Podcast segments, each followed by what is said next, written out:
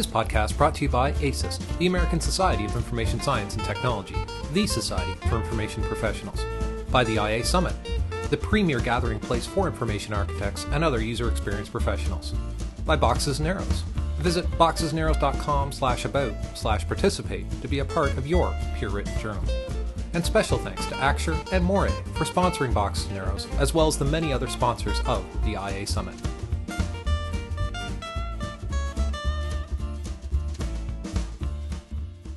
Games have a central goal in their design to keep people playing. Games use a variety of interactive and immersive techniques to create a play space, techniques that are useful to designers of more work oriented or transaction based interactions. These other interactive spaces, in fact, have the exact opposite goal to reduce the time users spend on the task or interaction. In this presentation, Senior Information Architect at Vanguard Dominic LaCava and UX researcher at Comcast Interactive Media Kelly Ray Carter demonstrate how the design team incorporated game techniques into a redesign project. I hope everyone enjoys the podcast. Cheers. So, games, why do we love them? So much has been written about game theory and the psychology of gameplay to answer this question. Recently, basically, the use of game design and game theory has become more commonplace in the design of other inter interfaces, um, as designers tend to be more apt to use the best design practices available to them.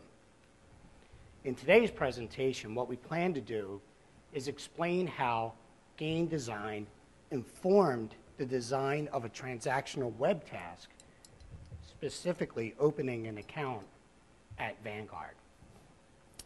Okay? So, in the spring of 2007, our design team was tasked with opening, basically redesigning the open an account process. What we understood was this process took anywhere from 17 to 80 steps to complete, with an average of about 27 steps. What we wanted to do was reduce this average number down to a single number. We weren't sure what that number would be, but we understood that, it, that what we wanted to do was to make it more um, manageable and shorter for users, users to get through the process, okay? So in order to keep this goal in front of us the entire time, we named our project 27X. And thus, we started our journey on redesigning this, this process.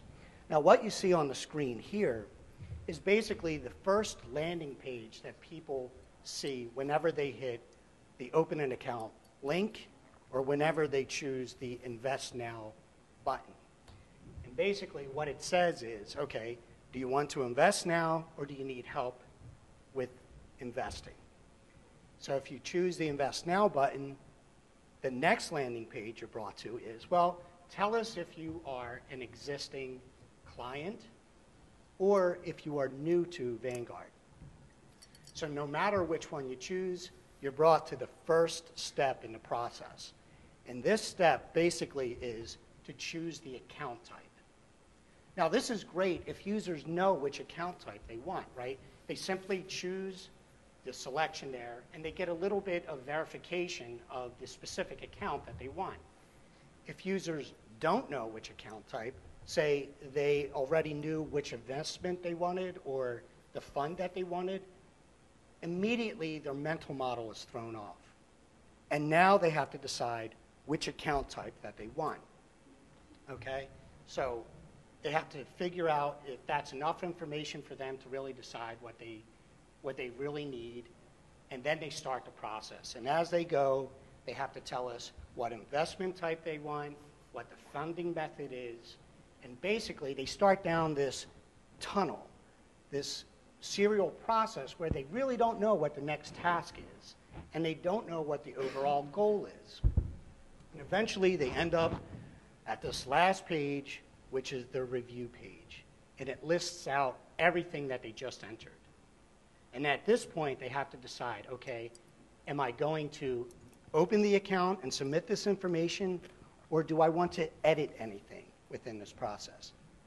If they choose the edit, they're brought back to that specific point in the serial process to update the information, and then they have to step through each page again until they get to the review page, where again, they have that decision of submitting or editing. So, what we realized was that opening an account can be complicated in itself for just understanding the basic ideas of investing. But also the step-by-step serial process really puts people in a vacuum. They don't see what the entire goal is. They don't see the whole of what their experience would be. What we wanted to do was really react to this and change the whole experience for people. So the first thing we did was start off with some user research to understand what the problems were, what people were saying. And the things that we heard from the feedback is that the process is confusing, that it's tedious and too long, it's difficult to navigate.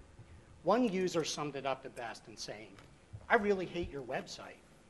It's not intuitive, it's filled with trapdoors, and you are forced to go down paths without knowing what the requirements are for adding funds and setting up accounts. So basically, this user became, uh, put it in words that were explicit for all the other users that we heard. The one thing that really concerned us is that he related the bad experience of this particular process with the entire website. The concern there is that if this person doesn't believe that the website is good, it's very likely that they might go somewhere else and bring their business to somebody else. Okay? So, what we had to do was really figure out what the main problems were from this user research in analyzing the data. And we turned to game interfaces, specifically um, children's online games, which tend to be immediately intuitive actionable, right? Because what we've realized, this current process really lacked a field of action. It does not set up the context for the user. And what we wanted to do was really draw on how games immediately put people in the action and give them the context of what they need to do. But we also needed to use clear design strategies in order for us to keep true to design practices and also to make sure that these game design techniques did not take over more traditional ideas that we had. It also kept us focused on basically improving the interface and improving the user experience as a whole. Now, looking into game design, we had to understand a contradiction between what our design goals were and what the um, design goals of games are, right? So basically, games are meant to keep people playing, right? They use interactive and immersive techniques to basically draw the user in and have them invest their time in the game. What ends up happening usually is people lose track of time and they spend hours and possibly even days, playing their games. This was in complete contrast to what we wanted to do. Now, we wanted people to be engaged in the experience and in the user interface, but we wanted to reduce the amount of time that users spent in actually creating the process and completing the process. So, how then, given this contradiction in goals, do we borrow from the field of game design for the design of other interactions with the intent to prove the overall, improve the overall user experience? And we feel that today we will illustrate how we used game design techniques in the 27X project to overcome this contradiction. So basically, we know people spend a lot of time playing games. It crosses demographics, uh, age demographics, it crosses gender uh, specific games, um, and people spend anywhere from 45 minutes to four hours a day playing games on average. So we really had to keep that in mind. We didn't want to make this too immersive, right? We had to take the best des design techniques and apply them to what we really needed to do. Now, the 27X project really represented an opportunity to redesign a very critical component of the website, right? Opening up an account. And that's basically the way that Vanguard makes money. The more money that people bring, the more money the company makes. Now, what we understood is that the current process really wasn't broken. People were opening an account and, and accounts, and they were bringing in a substantial amount of money. But what the uh, business analyst realized is that only about 40% of the people who started the process online were completing it. So that means 60% of the people were dropping off anywhere within this process. So if we could capture some of those people and have them complete the process, basically that would increase revenue and we would make more money. And that became our goal. So we really had to understand the issues and dependencies of moving money to Vanguard, both from the business perspective of how they wanted it done and needed it done, and also from the user perspective. We really had to understand what the user mental model was on investing. In understanding these issues and dependencies, we then realized we can engineer a solution. And this solution would be an innovative and interactive user interface, as well as a very dynamic user experience. The design paradigm that we used here was to create the dynamic user, user interaction, both on a back end by mapping dependencies, which hopefully would reduce uh, needless information gathering, and also on a front end by creating a very interactive user interface. And what we planned to do was to use the game techniques in order to create this interface. So basically, the design goal was to provide users an experience that mitigated complexity, right? Opening an account is complex in the sense of understanding investment and investing to an extent, right? But it was also complicated by the serial process, and we wanted to streamline the task flow and eliminate tedious information gathering. Okay, so given the task domain includes the account types and the complexity of investing, we aim to orient users to an overall goal without the interference of redundant or unnecessary tasks. We also wanted to provide a sense of working towards a final state of closure to really have people understand what they were doing here with this process.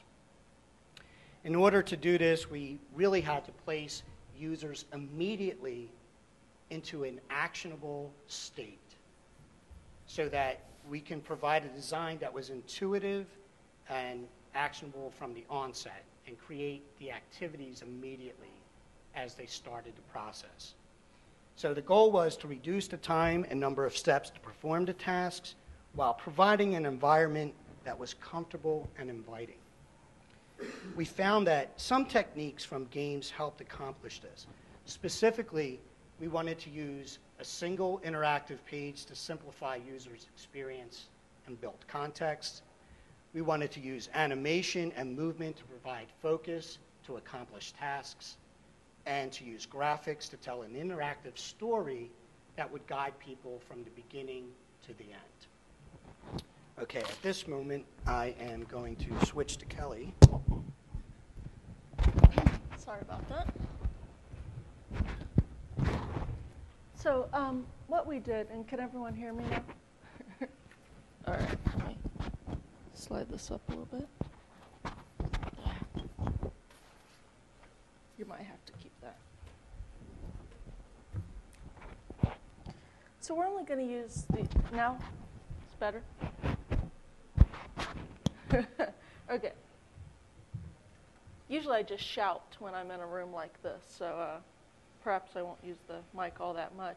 Um, we're only going to talk about three design goals. We had a lot more when we were doing this, and we obviously incorporated, as well as game design techniques, also some film techniques. But the three that we're going to talk about today uh, are some of the ways that we uh, incorporated this, and what you should be paying attention to is that what we did is we used the design goals to kind of mitigate the in, uh, incorporation of design techniques so that these two things sort of played off of each other. So we always kept our design goals, what we needed to do for the users, um, as a way to keep us from just wholesale grabbing and borrowing and just chunking in these kind of game design techniques. Um, so in the paradox of choice, Barry Schwartz has, has the parsimony principle, which is the idea that the first design goal to simplify the user's experience. And that one of the things that we found is that when people obviously are faced with a task that they can't conceptualize or see, and they feel like they're in this tunnel, like I said, we had 40% of people dropping out of this process. They were going to the phone. And so while they were still opening accounts, we, we lost them in this process. And so what we, our first goal was to simplify the user's experience, to simplify choice by reducing the number of options provided, um, and uh, sort of keep people within that process. Um, with our goal of simplifying the user experience, we looked at games to help us envision a simple, interactive space that would support complex decision making. Uh, we noticed that many children's games are, like I said, immediately intuitive and actionable. People, even though there can be a vast array of options, if you've walked a, a child through Webkinz or something like that, you know that these can these can uh, have quite a bit of interaction. How do we, Dom? How do I start the the? Oh, I forgot. So, like Dora the Explorer here, um, obviously she can do a lot of. You know, you have a lot of uh, different interactions here. They're all grouped in a particular way so that people can immediately sort of play, share, but also sort of set up all their options. Um, so the options are grouped and surfaced on the screen. It's a single interface that connects the uh, interaction narrative with the control space so that there's no sort of movement beyond this. There's not a bunch of pages to click from, but rather you're, you're immediately in the space and you never actually leave the space. And this allows you to keep that narrative or story of what you're doing in a single space. Um, and also it provides some visual gestalt for users to grasp the overall structure of the interaction. They might not know exactly where they're going, but they know that they're going to continue to drive this little car for however long this, uh, this game might go on. Um, So one first things we did, and you'll notice that a lot of the, our screen grabs will change. These are some of our early prototypes. You'll see different uh, visualizations of what we tried to do here. But one of the first things we tried to do is have a single interface. Um, for the design techniques, the first thing we did was group the information into the three primary buckets that are necessary to open an investment account. The first one is the ownership information and tax structure, here called the account. Second is the method of where the money is coming from, which uh, we do call the method. And then the third are sort of what the investment vehicles are, and those would be the investments. Um, and then the single interactive space displays the whole of the task. Users now can see that they only have the three primary areas that they have to complete. In the earlier process, they could go through 80 different screens, 80 different steps. And step one could actually, and it officially only had four steps, but step one could be up to like 20 different screens for people. And so we wanted to make it so that that kind of getting lost in the tunnel and I'm never leaving step one, how am I, how am I going to finish step four? That kind of sense. And so we tried to keep people on the same page, literally, to be able to do this. And so similar to Donkey Kong, here you know, you know your path. Everything is surfaced. You, uh, you see your obstacles, you see your end point. And so what we're trying to do is keep everything sort of surfaced and provide that story. Now, the other part of this, besides sort of simplifying the interface and giving people a clear kind of um, interaction, is what we did underneath to simplify the user's experience. Just like uh, in Resident Evil in a game, um, you should always do meaningful choice. In other words, here, if you're shooting a zombie, the zombie dies, right? The zombie doesn't just stand around and, you know, you, you actually have your interactions actually influence the game. In our previous uh, example, uh, our, old, our old open an account structure, people's choices weren't leveraged in any, in any meaningful way. They still went through the same kinds of steps, um, and they would go through this meaningless, uh, um, uh, sorry, uh, meaningless uh, choice making that wouldn't really be leveraged later on to take steps away. Um, and so he, what we tried to do is things like if you selected on open an, an IRA, we knew immediately that you couldn't open other kinds of account structures. So we could take those choices away using the back end, using dependency mapping, so that then we can move people through a lot quicker. Again, trying to get down to a single number of steps for all people opening an account.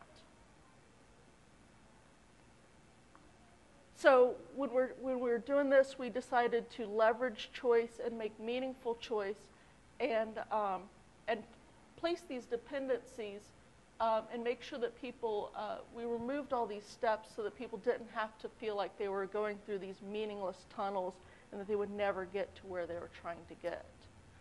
So, um, particularly, one of the biggest things that we did to do this was we leveraged entry points.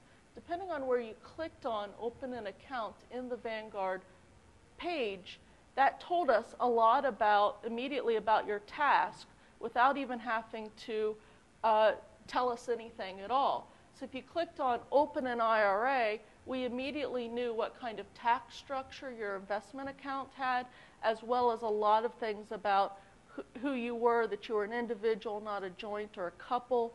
Um, and so we could immediately remove a lot of things. If you're on uh, another screen and you click on buy this fund, we already know what investment you want. We just have to ask how much money, where the money's coming from, and where it's going to go. So we could reduce some, some, uh, some other places there. So we used all of these sort of back end techniques as well as the front to simplify the user experience.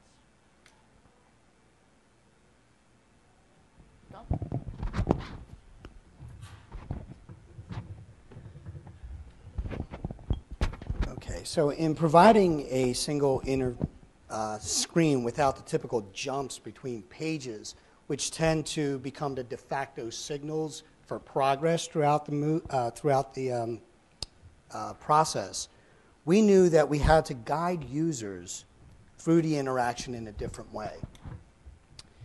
Um, novice investors often find it difficult to comprehend complex investing concepts and relationships. Um, and this difficulty is compounded by inelegant transitions between different segments of the serial process. To keep users from dropping out of the transaction or out of the process completely, we took special care to signal and prepare users for any necessary transitions. Also, in using a single page interface, we didn't want to clutter the screen with data points or um, basically all the necessary or unnecessary information that they would have to provide for the transaction. If we did, then basically we would be using the same inelegant techniques that exist in the current open an account process. The 27X design attempts to provide a clear focus for users during each activity state. We accomplish this by ensuring that only the necessary information that is immediately relevant uh, to the task being performed is displayed in the visual field. So we needed to have a way to keep users focused on the area and then to transition them by shifting their focus after they completed a particular task. Here again, we looked at games to get the, get, um, the ideas of how to handle this movement. So, one of the best um, and most immersive aspects of games is movement. Movement basically through an interactive space, and movement to help players focus on important areas of the screen. As Salen and Zimmerman explain, one part of game experience is apprehension. Now, what, that, what this means is basically that movement and animation engage and direct play, producing smooth transitions and providing focus by users um, being using natural and experiential responses. So basically, what all that means, too, right? I'm trying to explain apprehension in, in about two sentences. Movement in the field, in the visual field, gives players something to focus on and to respond to naturally in gameplay. So,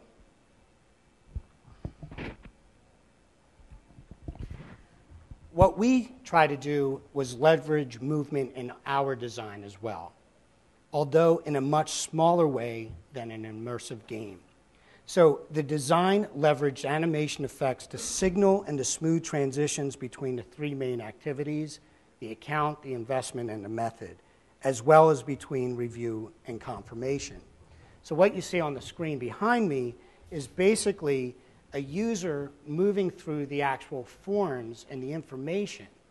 And what we tried to do, first of all, is we have the single page interface keeping the context of what all three tasks are, as well as what the end state would be in opening the account, and then using movement of basically opening the, opening the containers of the forms so that now we reposition the focus that the user has on those specific areas and to fill out those forms and to move across the tasks so that when they complete all three sections, they then have the review state from which they now can understand exactly what information they entered, and here they, in that state they can also edit the information in place so that they're not taken back into a tunnel.